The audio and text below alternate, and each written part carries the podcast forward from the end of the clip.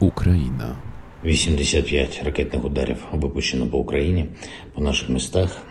Wystrzelono 85 pocisków rakietowych na Ukrainę, na nasze miasta. Ataki dotyczyły głównie infrastruktury energetycznej. Wiadomo, czego chce nasz wróg. Nie osiągnie swojego celu. Nadal w powietrzu może być około 20 rakiet, więc proszę Was wszystkich o zadbanie o swoje bezpieczeństwo i pozostanie w ukryciu jeszcze przez jakiś czas. Wiem, że ataki odcięły dostawę energii w wielu miastach w naszym kraju. Pracujemy i przywrócimy wszystko. Слава Україні! Ви молодці!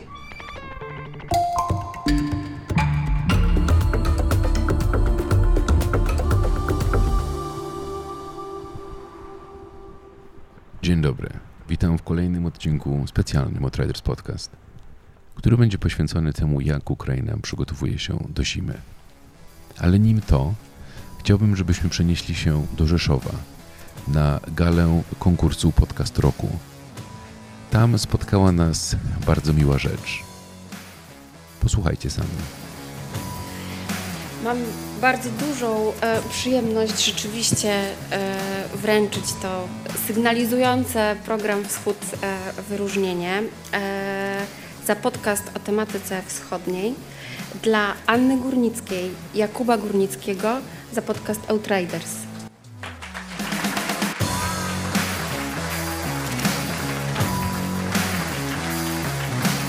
Zapraszamy serdecznie Jakuba Górnickiego, przedstawiciela Outriders. Witaj, dobry wieczór. Słuchajcie, myśmy ten podcast mieli startować w maju, ale tak się złożyło, że pojechałem do Kijowa na kilka dni, jak się później okazało, przed rozpoczęciem rosyjskiej inwazji, po to, żeby nagrywać odcinki testowe. Mm, Nigdy podcast ci nie, ukazał się w tym formacie, w którym teoretycznie miał się ukazywać, bo został odpalony trzeciego dnia wojny.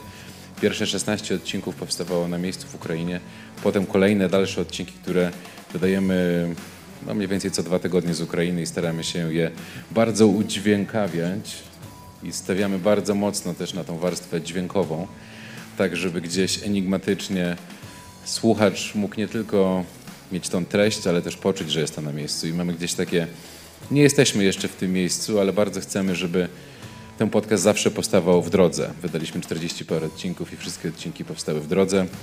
Bycie w drodze to jest trochę chaosu, to jest taki brud reporterski. No niestety nie zawsze jest to perfekcyjna jakość studyjna, ale no to jest podcast o świecie. To tyle ode mnie. Bardzo Państwu dziękuję i, no i zapraszam do słuchania.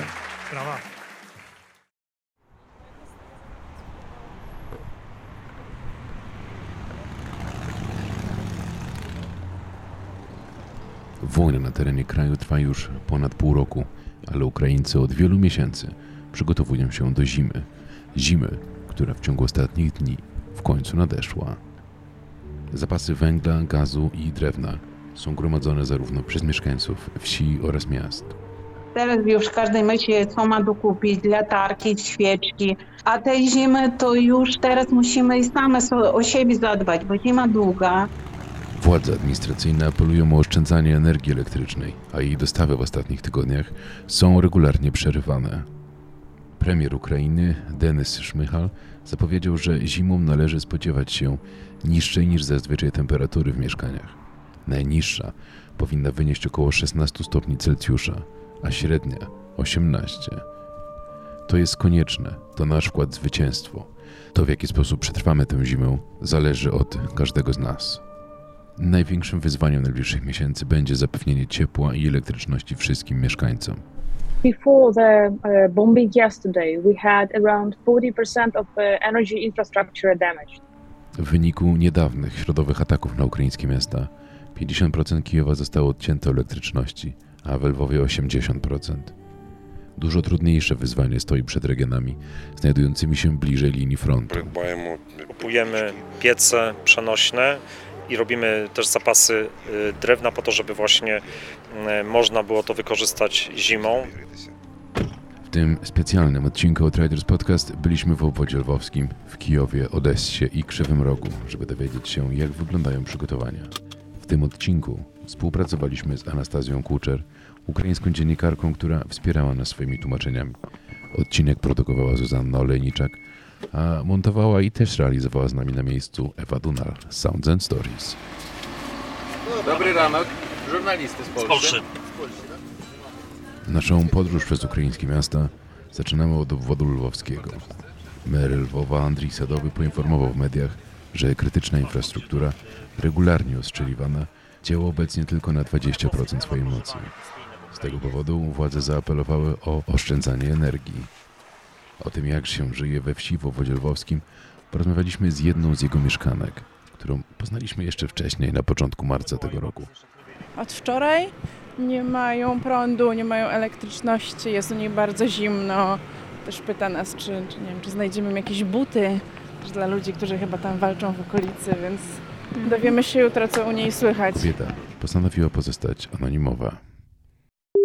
Jak to oszczędzanie wygląda w praktyce? To znaczy oszczędzamy nie tylko wodę, najwięcej oszczędzamy e- energię elektryczną. Więc nawet prezydent, nie tylko mer miasta, prezydent kraju naszego Zieleński powiedział, że staramy się od 17 do 22, również od 7 rano do 9 nie włączać bez nagłej potrzeby tych e, przyborów, które bardzo wymagają dużo napięcia elektrycznego, to znaczy elektroczajników, pralek, telewizorów, e, piekarników elektrycznych, silników, e, kotły do ogrzewania. Te godziny raczej nie włączamy, ale staramy się oszczędzać. I powiedziała władza i służby, że w taki sposób zaoszczędziliśmy ponad 13% elektroenergii, której wcześniej w te godziny było zużywano. Ale potrzebno, żeby dobrze działała sieć elektryczna teraz w takiej małej ilości, jakiej została, to potrzebno jest, żeby zaoszczędzać do 25% mniej. Więc jeszcze przed nami trochę jest do oszczędzania, żeby, żeby nie było wahadłowego wyłączania. Jednak jak nie będzie nam starczało tej energii, na tym polega wahadłowe wyłączenie, że będą w różnych godzinach, w różnych miastach wyłączali światło. A obawiacie się Państwo zimy i tych następnych miesięcy, tego ryzyka i zagrożenia z jednej strony, no po prostu, że tego prądu będzie za mało, że będzie za zimno, a dwa, tego, że te obiekty infrastruktury krytycznej znów mogą znaleźć się pod e, atakiem. No akurat u mnie na przykład jest kominek w domu, ale tylko w salonie, więc całego domu nie ogrzeje nim, a kuchenka gazowa w kuchni jak zostanie wyłączona od gazu, więc opalić cały dom i ugotować jedzenie w kominku w salonie się nie uda za bardzo. Więc kupiliśmy prądotwórczy agregat, żeby załączyć elektryczność, jak nie będzie takiej na benzynę, ale na razie kupić kupili, a elektrycy nie mają czasu, bo wszystkie działają na likwidację tych udarów rakietowych, y, na remontach i niech pracują na całe dobę, mało co odpoczywają i nikt teraz nie może przyjść, żeby zrobić mi odpowiednie podłączenie tego agregatu do domu, żeby w razie jak nie będzie prądu, mogłam przynajmniej prądem jakoś ogrzewać dom i jakoś, żeby te zamrażarki, lodówki, piec do ogrzewania domu na elektryczność, żeby jakoś tam trochę działały. A co mówią pani sąsiedzi, sąsiadki? To znaczy, w jaki sposób oni się przygotowują? Czy widzi pani tak wokół też właśnie takie, taką mobilizację i zaangażowanie? Tak, ludzie w czasie wojny i tego, co się stało ostatnio, tych uderzeń, bardzo się zrobili takie um, współpomagające. Ja widzę, że u mnie sąsiadka staruszka 86 lat i u niej córka tam pod 60. Oni kupili drowa, ale drowa takie w dużych belkach, więc e, sąsiedzi się organizowali, poszli im porębali te drowa, oni sobie tylko tam poukładali. Także jedne drugim bardzo pomagają. Mm, teraz jak były przyloty, uderzyły w tą elektryczną infrastrukturę, od razu światło wyłączyły nam wodę, bo, bo oczywiście woda się się podaje przez takie silniki, które bez prądu nie pracują.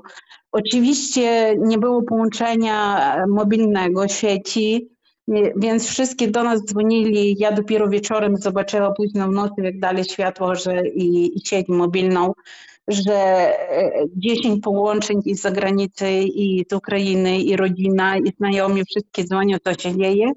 A u mnie po prostu nie było sieci mobilnej, a później już się rozładowali telefony. Jeszcze nie każdy ma um, powerbanki. No i telefony wysiadły, światła nie ma i już koniec. Także teraz już każdy myśli, co ma dokupić, latarki, świeczki. Do tego czasu my jakoś nie za bardzo sobie zapasy robili, dlatego że wszystko, co mieliśmy i co kupowaliśmy, podawaliśmy na wschód podawaliśmy uchodźcom, tym, co przyjechali ze wschodu, że, że przyjechali tylko z jedną plecakiem i wszystko, co mieliśmy, dzieliliśmy się.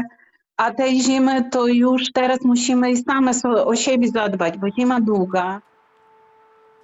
Zapastися їжею та водою і продумати Zaopatrz się w żywność i wodę i zastanów się, gdzie tymczasowo możesz wyjechać.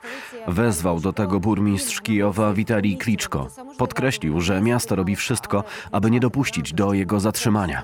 Nie można jednak wykluczyć całkowitego zniknięcia światła, wody, ciepła i komunikacji. Dlatego mieszkańcy Kijowa powinni zaopatrzyć się w wodę i żywność oraz zastanowić się, gdzie opuścić miasto w przypadku całkowitego zaciemnienia. Jeśli nie mają się dokąd udać, w stolicy Ukrainy przygotuje się do rozmieszczenia około tysiąca punktów grzewczych.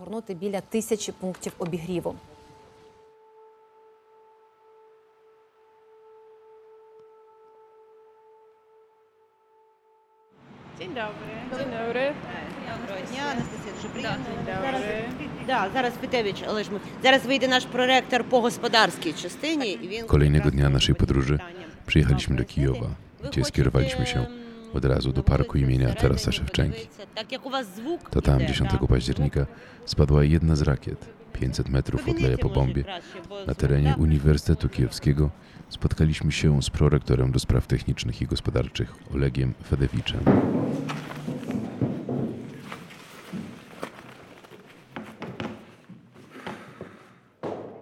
Ile osób studiuje na uniwersytecie i pracuje w jego administracji?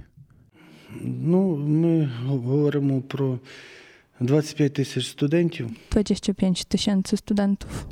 I aspirantów, no studentów, i, no, i tam 3 tysiące aspirantów. I czy tysięcy aspirantów? 5 tysięcy wykładaczy to profesorów. 5 tysięcy profesorów, wykładowców. E, I 3 tysięcy obsługującego personelu. No i 3 tysięcy ludzi, którzy obsługują tutaj działalność. No tak. 500 metrów od miejsca, w którym rozmawiamy, jest wielki lej po bombie. Czy to ma jakiekolwiek konsekwencje dla uniwersytetu? Ті два взриви, які тут відбулися, дві, дві ракети, які прилетіли, да? вони зруйнували нам чотири корпуси. Ну, частково зруйнували не повністю, а частково зруйнували е, корпуси, але жертв не було, оскільки всі знаходилися в сховищах.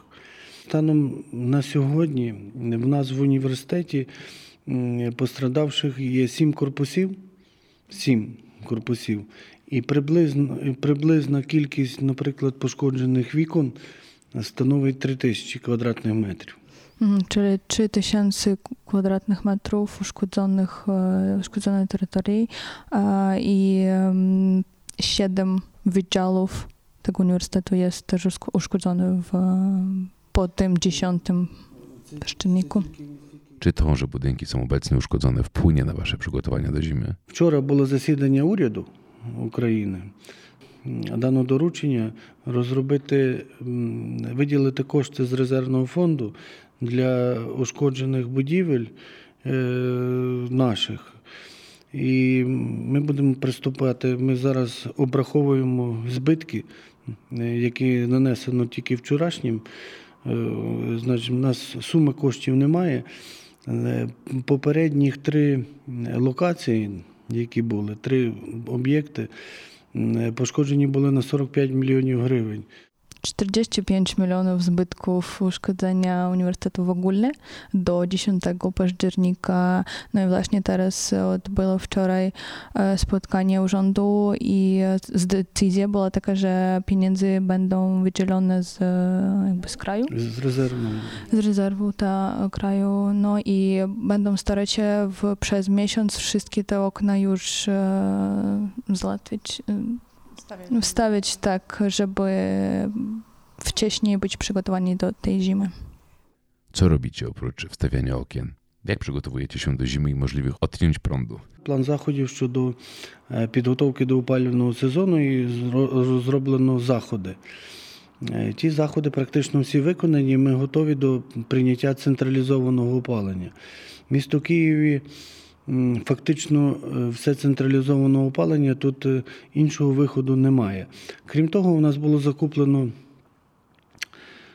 індивідуальні там опалення, там електричні, да? і не тільки електричні, ми готові до зими пройти зиму. Будемо говорити там на, на мінімумі, будемо знімати температурні режими. My jeszcze uniwersytet ma 25 akademiki, ta, no i właśnie to też bardzo zależy od tego, jak będzie to przygotowane do zimy, ale to plan, który plan przygotowania się do zimy był jeszcze ułożony na początku roku. Na, na początku roku, no, tak? No, no.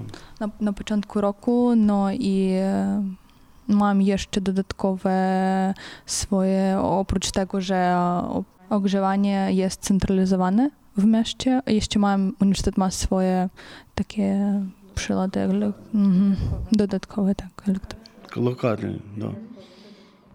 A jakieś generatory prądu tutaj macie? Ну, генератор, наприклад, в цьому корпусі ми закупили генератор. Зразу ж навіть в перших початку першої війни ми купили генератор для цього будинку 250 кіловатний. Тобто він абсолютно підтримує систему освітлення і дає можливість працювати от в цьому будинку. 250 кіловатні, 200 кіловатні турецької підприємства, абсолютно автоматичні. Generatory tureckie mają 200-250 kW i to na przykład ten budynek, to wystarczy ten na ten budynek. I uniwersytet jeszcze ma swoją szpital, кав'ярня, кав'ярня, їдальня. І є, яка також за, має свій генератор, і ми можемо автономно годувати наших студентів. І годували їх під час війни, коли навіть не було світла. Ми не тільки ми пекли хліб і давали бідним. Ну, ну, Ми вже це проходили. Mhm. Czyli oprócz tego generatora, który na ten budynek, jeszcze są generatory na tą jadalną, na szpital. I właśnie kiedy nie było światła, to już ten generator w, na przykład w tej jadalnej, on jest już wypróbowany. No, i... ну, ten генератор хватає на, на, для того, щоб харчувати півтора тисячі наших курсантів. Czyli полтори tysięcy studentów może. Він може, він може бути ну, нормально, він так як автомобіль, він може працювати 10 годин. Тобто його треба тільки заправляти, ну, давати йому диспаливо, і він працює. Czyli po prostu musimy doladować zawsze ten generator, no i będzie pracować przez więcej niż 10 godzin może. Wyobraźmy sobie najgorszy scenariusz. Nie ma elektryczności, ogrzewania gazu. Co wtedy zamierzacie zrobić? Ну, у нас є сховище для цього приводу. Для того, це, в нас є найпростіші об'єкти цивільного захисту, на які ми підготовилися, це підвали. Ну, Якщо не буде пронду, не буде нічого, то буде підвал. В підвалі температура плюсова. Uniwersytet ma swoje schowy, które mają temperaturę powyżej zero. No i to jeżeli będzie ten najgorszy scenariusz, to wszyscy będą w tych schowach. І там будуть, ну там розраховано на ту кількість людей. Бо тому що в нас кількість студентів абсолютно відповідає кількості схов, сховищ. Ми їх регулюємо. Тобто Mhm. Czyli ilość tych schowów odpowiada ilości studentów i pracowników uniwersytetu, więc to nie będzie problem, jeżeli nie będzie, jeżeli będzie ten scenariusz najgorszy, to wszyscy wmieszczą się w tych schowach. Ну так, да, то ж буде. Ну, це ж повна евакуація. Ми не не розглядаємо такої можливості, які велике місто є. Ми, наші е, Збройні сили, я думаю, що не дадуть можливості м, довести до такого стану. Czyli jeżeli będzie ten najgorszy scenariusz, no to właśnie już nie będą te zajęcia w ogóle, bo to już będzie taka krytyczna sytuacja, kiedy już m- musi być ewakuacja w ogóle z Kijowa. No i pan ma nadzieję, że zbrojne siły, siły do takiego już nie doprowadzają. Dziękujemy. Chodźmy do schronu. No właśnie wszyscy studenci, wszyscy pracownicy, którzy właśnie muszą ewakuować się, to jest jeden taki, jedna taka droga do tych schowów. No właśnie.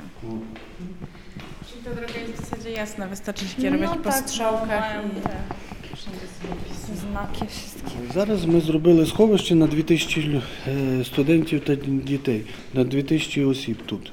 Може, Ten так. schowek jest na 2000 ludzi, mieści się 2000. No i tutaj będzie w tej części będzie jeszcze remont, a ta część już jest gotowa. Czyli ludzie, którzy po prostu spacerują i to jest ta syrena, która nie dotyczy do uniwersytetu w ogóle, po prostu ludzie, którzy idą ulicą, mogą zejść do tego schowu. Że A tutaj na dole, co jest pod spodem? Тут? Tak. А тут е, йде е, комунікація. Вода, вода, там тепла, теплова енергія. Труби комунікації, там, води. Медіа. Ну, так.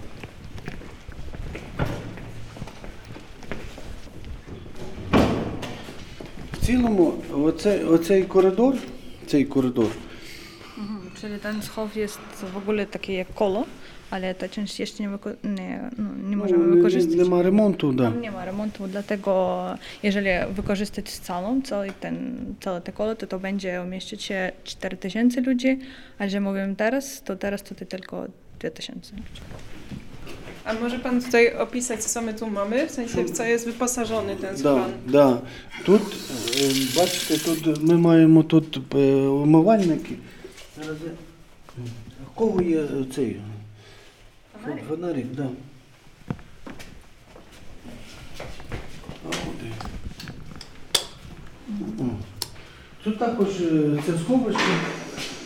Е, Це сховище. е, Тут також можуть люди сидіти. Бачите, які склепіння? От. Чому от, оце конструкції, які були збудовані ще практично 200 років тому, і вони настільки міцні, що вони не дають можливості, е, не будемо говорити, зруйнуванню. Ta konstrukcja była zbudowana jeszcze 200 lat temu, no i jeszcze będzie taki, ja nie wiem, albo awiacja, albo co, jeszcze coś, jakiś, em, no, to wytrzyma, wytrzyma i no. Є аптечка. Аптечка. Медицинська, так. Да. Telefon też działa? А, да, це телеф... телефон. Це... це є штаб. Алло? Вірно набрано номер. А, невірно набраний номер. Е... Це мій кабінет в випадку надзвичайної ситуації. Czyli pan ma swój sztab, jest głównym i przez ten telefon pan może dodzwonić się do swojego sztabu tam gdzieś na uniwersytecie. na Ну, górze. наверху. Mhm. A to w 2014 to było wykorzystywane? По своїй суті повинні мати такі сховища, і, і ми його підтримували. Тобто це не, не, не факт, але ми його зараз підтримуємо в такому належному стані, там медикаменти міняємо. М, Ну, йде модернізація, я би так сказав. Czyli wszystkie te instrumenty, apteczki e, i tak dalej, to wszystko było już jeszcze do 24 lutego, ale po prostu po już to, nie wiem, na przykład jeżeli mówimy o jakichś lekach, to do- dodawało się, Mm. bo zmieniało się, no właśnie, ale to wszystko było tutaj jeszcze z 2014. Charakterystycznie ten schron jest naj, najlepszy Ну, w Kijowie. Ну, не в Києві, ну фактично. Ну, Ну, я в не... університеті точно. Ну, я думаю, так. Да. No, wśród uniwersytetów to jest najlepszy schron. w ogóle. Wyjście tu. Можна і в ту сторону, так. Да. Ну, ми тут і тут будемо ремонт робити. У нас вже немає е, шансів з нашим сусідом. Tak, z taką s- sąsiadą jak Rosja, to już e, nie na jeden rok, czyli jeżeli robimy remont, no właśnie to już będzie na następny rok, e, Y, następne no, lata, bo nie wiemy, że... Można wyjść? No Dobrze. To wejście awaryjne i jeszcze takie samo przez 50 y, metrów. No, jeżeli tutaj nie będzie możliwości wejść, no to więc y, te wejście, które na botaniczny ogród, które podziemem idzie. A co w nasz wnutry Według ukraińskich władz w ostatnim dużym ataku ze strony Rosji, który miał miejsce 15 listopada, uszkodzonych zostało około 30 obiektów, w tym 15 należących do infrastruktury energetycznej. Ostrzały poskutkowały odcięciem dopływu prądu w stolicy i 17 innych obwodach w kraju. Herman Hałuszczenko, minister energetyki, oświadczył, że był to najbardziej zmasowany ostrzał systemu energetycznego od początku wojny. Ten atak może mieć wpływ na system nie tylko ukraiński, lecz także niektórych naszych sąsiadów. Можем вниз пойти посмотреть. Z trudniejszą sytuacją muszą się mierzyć miejscowości położone bliżej frontu. Sprawdziliśmy, jak wygląda to w Krzywym Rogu, gdzie zresztą realizowaliśmy też projekt Jeden Dzień Wy, w którym możecie przyjrzeć się życiu mieszkańców miasta w technologii 360 VR. Wicemer Krzywego Rogu Sierhi Milutin opowiedział, jak miasto przygotowuje się do zimy. Ми е, перше, ми закуповуємо генератори, тому що ми вже бачимо, що через е, російські обстріли інфраструктури вже є е, відключення. Перше це генератори. My po pierwsze zakupujemy generatory, dlatego że widzimy, że w związku z rosyjskimi ostrzałami yy, z infrastruktury energetycznej no mamy już y, problemy, czyli z odłączenie po prostu mm, energii elektrycznej. По-друге, ми придбаємо пі- пічки та дрова для того, щоб на випадок відключення і електрики, і газу люди мали можливість обігрітися. Drugie kupujemy piece przenośne i, i robimy też zapasy drewna po to, żeby właśnie można było to wykorzystać zimą, dlatego że rzeczywiście po prostu zimą może być problem z ogrzewaniem. Е, Для, значить, е, також ми е, придбаємо теплогенератори. Тобто ідея в тому, що, тобто, ідея в тому, що щоб приєднати цей теплогенератор до генератора, да, до, до, до, до дизель-генератора, він дає електрику, а він обігріває приміщення.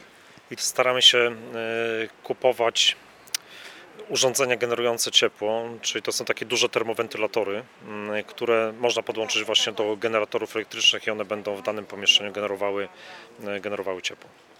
Да.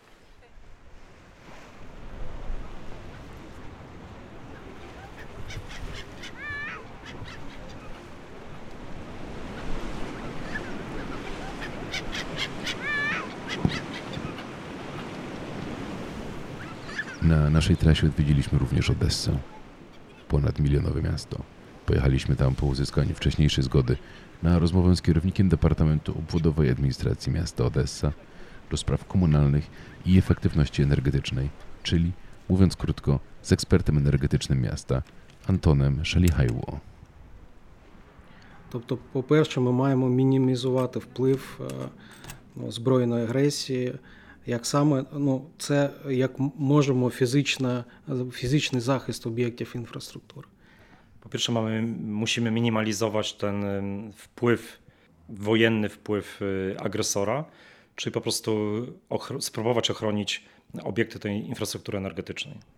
Ми зараз проводимо роботу з облаштування е, біля, вокруг чи по периметру е, трансформаторних підстанцій, крупних вузлових, е, підручних засобів, мішків з піском, контейнерів, е, будь-яких предметів, які можуть мінімізувати вплив ударної хвилі чи захистити від уламків вибуху.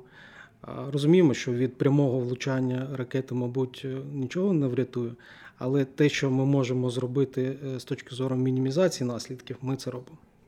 Czyli na przykład wokół tych stacji transformatorów staramy się je zabezpieczyć dodatkowo tam na przykład workami z piaskiem różnego rodzaju, to osłonić je jak minimum od, od ułamków. Rozumiemy, że oczywiście, że jeżeli na przykład pocisk rakietowy trafi bezpośrednio w taką stację, no to tu nie jesteśmy w stanie, w stanie nic zrobić, ale chodzi o możliwe właśnie zmniejszenie tego wpływu y, ogniowego, tego rażenia właśnie samej y, takiej stacji transformatowej, transformacyjnej. По-друге, друге наше завдання е, у, разі у випадку, якщо станеться яке, якесь пошкодження чи об'єкту електроенергетики, чи об'єкту теплопостачання не буде або світла, або тепла. Ми маємо тимчасово до моменту відновлення електроживлення чи генерації теплової енергії забезпечити життєдіяльність населення, об'єктів соціальної сфери. Ми маємо готувати резервні генератори, ми готуємо мобільні котельні, ми готуємо мобільні твердопаливні обігрівачі. Czyli w sytuacji takiej już kryzysowej, to znaczy kiedy doszłoby do rzeczywiście do porażenia właśnie jakichś obiektów energetycznych, czy też energocieplnych, to musimy być przygotowani do zabezpieczenia takich alternatywnych źródeł energii dla, dla ludności, czyli na przykład właśnie generatorów elektrycznych, ogrzewaczy na twarde paliwo. No wszystko to w zasadzie, co pomoże przetrwać właśnie ten, te braki w dostawach energii електричної і ciepła. Ну і третє питання: ми маємо оперативно відновлювати ті аварії, які можуть трапитись. Для того ми збільшили в рази наявність і кількість резервних матеріалів, труб, обладнання, устаткування, кількість аварійних бригад, які будуть оперативно приступати до ремонтних робіт. I po trzecie, musimy być przygotowani na bardzo szybkie remonty w sytuacji właśnie trafienia takich obiektów, ewentualnych zniszczeń, czyli przygotowaliśmy odpowiednią liczbę materiałów, na przykład różnego rodzaju rur czy elementów, które mogą posłużyć właśnie do odnowienia dostaw energii elektrycznej lub też ciepła, po to, żeby szybko w takim no, trybie nadzwyczajnym wyremontować te uszkodzenia.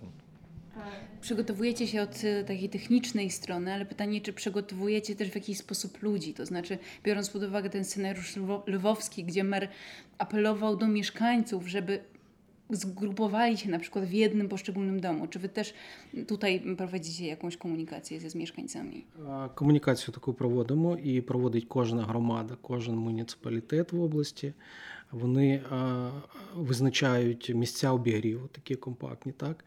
Деякі люди, якщо це багатоквартирний будинок, визначають у будинку місце або там в підвалі, або якесь приміщення, де вони ставлять якусь буржуйку, як твердопаливний котел маленький, так? І вони самі готуються своїм домом, своїм, своїй оселі. Tak, rzeczywiście my komunikujemy się z ludnością i praktycznie każda miejscowość w obwodzie ma wyznaczone jakieś jedno miejsce w takich sytuacjach kryzysowych, które będzie po prostu, gdzie właśnie będzie, będzie ogrzewanie.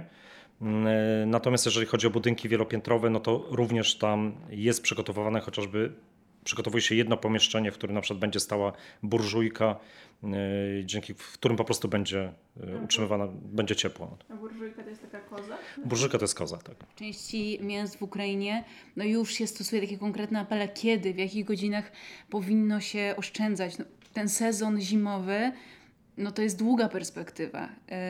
Czy Odessa już teraz wprowadza takie konkretne rozwiązanie właśnie po to, żeby no, do takiego konkretnego nie wiem, procenta obniżyć, tak jak nie wiem, Lwów ma 25%, tak, taką liczbę postawioną. Czy wy też myślicie, pracujecie nad tym, żeby takie ograniczenia wprowadzać i jeśli zobaczycie, że to oszczędzanie no, nie jest wystarczające, Чи będziecie впроваджувати якісь ограничення? Базовий показник мінус 10% від минулорічного опального сезону. В минулому році теж було мінус 10. Отже, мінус 20 від ну, за два роки Це менше. менше споживання газу на опалення для країни в цілому. W tym roku już widzimy, że jest minus 10, to znaczy o 10% mniejsze zużycie energii elektrycznej niż to było w ubiegłym roku, a w ubiegłym roku już było zużycie o 10% mniejsze, czyli w zasadzie, jeżeli mówimy o dwóch latach, to mamy w skali kraju 20% mniejsze zużycie prądu niż to było wcześniej. A z czego to wynika właśnie? To jest... Зокрема, це стало можливим урядом, громадами активно впроваджуються заходи з енергоефективності у житловому фонді. Утеплюються будинки, Термомодернізація, реновація енергетична фасадів, оптимізація теплопостачання, старі котельні мережі замінюються, модернізуються на нові теплоємкі, якісь технології замінюються більш ефективними. To dzięki pracom, które odbywają się w ostatnich latach, to znaczy z jednej strony to jest właśnie ocieplanie budynków, Z drugiej strony to jest wymiana, wymiana też na bardziej energoefektywne urządzenia, to znaczy na przykład właśnie piece w kotłowniach, czy też jakby rury, izolację też tych właśnie tych kanałów przepływowych. No wszystko to wpływa właśnie na zmniejszenie zużycia prądu. Звісно, не так, як у Польщі, зокрема, вже доволі таки великий відсоток будинків утеплення. У нас тільки початок цієї роботи. Разом з тим є велика тенденція. Я так гадаю, що у нас скоро буде досягнуто 50% економії газу. I to rzeczywiście nie jest może tak jak, nie jest tak jak w Polsce, no to jakby trochę jeszcze tego brakuje, ale rzeczywiście jest taka tendencja, że teraz zwraca się na to bardzo dużą uwagę i jest nadzieja na to, że bardzo szybko uda się osiągnąć tą, tą oszczędność, to znaczy jakby 50%, czyli dojść do takiego wskaźnika. Поряд цим у нас Одеська область це аграрний регіон. У нас сільгоспгосподарство розвинуте і розвинута природна, природне паливо. Ми використовуємо альтернативні види палива і впроваджуємо ці котельні в наших закладах, школах. дитячих. Біопаливо. Біопаливо це пілети, брикети, соняшник, солома, таке інше. Тому з кожним, з кожним роком у нас відсоток котелень, які споживають газ, зменшується, збільшується відсоток альтернативних котелень. У нас з 1200 котелень всього по області, вже 150 переведені на цей вид опалення, і з кожним роком ця тенденcja pozytywna. No, obwód odecki jest takim regionem rolniczym i to też powoduje, że widzimy tutaj tendencję wzrostu wykorzystania alternatywnych źródeł energii, biopaliwa, czyli mamy już tutaj dosyć dużo, z, 1000, z 1200 kotłowni, które są w obwodzie odeskim, 150. już 150 właśnie wykorzystuje różnego rodzaju alternatywne paliwo w postaci na przykład brykietów, słomy, słonecznika. To jest jakby tutaj no, różne takie właśnie zastępcze paliwa i to powoduje, że maleje zużycie gazu. Ja mam jeszcze pytanie, w jaki sposób ta trudna sytuacja wojenna przełożyła się też na, na ten proces i na te strategie, które wy stworzyliście? Дуже дуже вплинуло позитивно. Ну, на жаль, або на щастя, немає худа без добра. Ми ще ніколи так не були готові до опального сезону. Хочу сказати, що скільки було опальних сезонів там за часи незалежності нашої держави, але щоб так якісно, гарно ми зараз себе почували і були готові до будь-яких розвитку событий, ну я не пам'ятаю. Ta wojna rzeczywiście tutaj, to zabrzmi może dziwnie, ale wpłynęła bardzo pozytywnie, jeżeli chodzi właśnie na przygotowania do sezonu grzewczego. To znaczy ona zmobilizowała po prostu nas i nigdy tak naprawdę wcześniej nie byliśmy aż tak dobrze przygotowani w poprzednich latach, jak, jak teraz właśnie do startu sezonu. Oszczędzanie energii elektrycznej i wahadłowe dostawy, ocieplanie budynków, ochrona infrastruktury krytycznej, zakup drewna na opał oraz agregatów prądotwórczych to kilka z wielu rozwiązań, jakie wprowadzają Ukraińcy. USA ogłosiły, że przekażą 55 milionów dolarów na przygotowanie systemu ciepłowniczego w Ukrainie. Pomoc ta będzie wspierać naprawy i konserwację rur oraz innego sprzętu niezbędnego do ogrzewania domów, szpitali, szkół i przedsiębiorstw na terenie całej Ukrainy. Unia Europejska wyraziła chęć pomocy Ukrainie w kwestii wsparcia infrastruktury elektrycznej. Największym wyzwaniem dla kraju będzie zapewnienie energii w przypadku nasilenia się ostrzałów na elektrociepłownię. Może to spowodować katastrofę humanitarną w Ukrainie i spowodować kolejną falę migracyjną.